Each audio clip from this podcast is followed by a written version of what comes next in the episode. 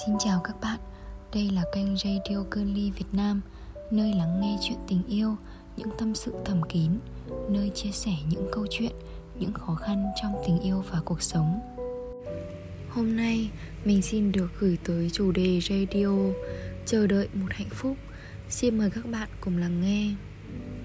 Vì sao đến giờ em vẫn cô đơn? Vì sao đến tận bây giờ em vẫn luôn một mình? Thỉnh thoảng lại có người hỏi em những câu như vậy.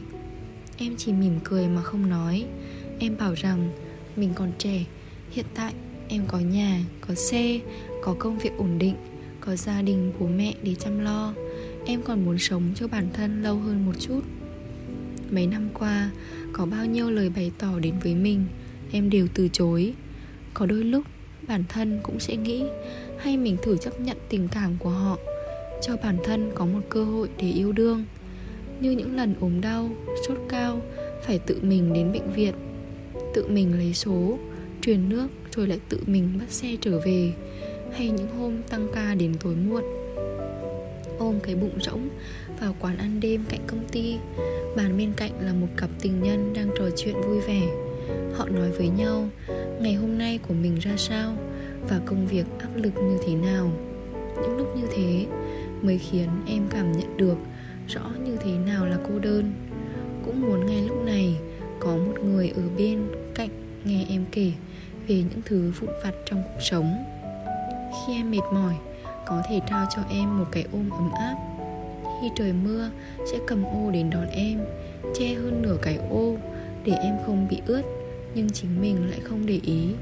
Hay chỉ đơn giản là trời lạnh sẽ ôm em vào lòng thật chặt. Aisha, em có thể lựa chọn một đối tượng tốt để yêu đương cho biết cái gì gọi là người yêu ở bên nhau. Nhưng rồi em lại nghĩ liệu họ có thể đi cùng mình trong bao lâu? Nói rằng là mãi mãi nhưng có chắc là mãi mãi hay không?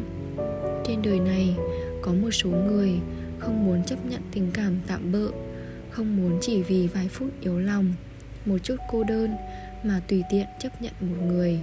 Em có thể đợi lâu một chút miễn là gặp được đúng người. Em sợ phải bắt đầu rồi lại kết thúc, sợ phải quen người mới, sợ rằng cả thế giới của em bây giờ sau này có thể trở thành chồng của người khác. Những câu anh ấy nói với em sau này sẽ nói cho người khác. Những lúc cô ấy buồn, anh cũng sẽ ôm cô ấy, giống như đã từng ôm em. Em thực sự ghét cái cảm giác ấy. Cũng vì thế mà em không thích câu nói không yêu người này thì yêu người khác. Em không muốn tình cảm của mình giống như một món đồ. Chỉ cần thuận mắt, bất cứ ai cũng có thể đưa. Em chỉ cần một người mà thôi. Em muốn gặp được một người có thể cho em cảm giác thật sự an toàn, sẽ an tâm và không cần lo lắng khi ở bên họ. Em không rời bỏ anh ấy và anh ấy cũng luôn ở bên em. Có những lúc em không tin. Trên đời này thật sự có tình yêu vĩnh hằng, mà có cũng chưa chắc em đã gặp được. Nhưng em vẫn luôn hy vọng sẽ có kỳ tích, có một đoạn trích mà em rất thích viết rằng, trên đời này có những người không muốn hao tốn tình cảm. Một mối tình chính là tiêu hao một thời gian. Tuy rằng bạn có thể trở nên chín chắn hơn, kiên cường hơn càng hiểu được mức độ để được đàn ông yêu thích hơn.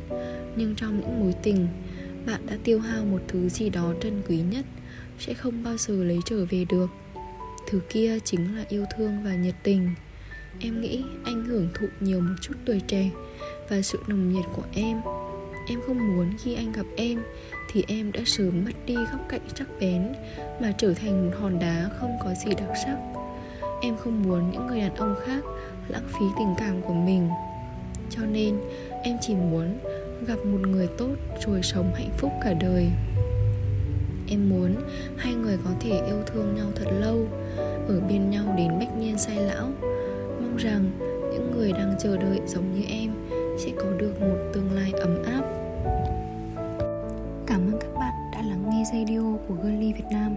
Mọi thắc mắc và chia sẻ câu chuyện, xin gửi về fanpage facebook curly.vn hoặc website www.curly.vn Xin chào và hẹn gặp lại các bạn trong các số radio kỳ tới.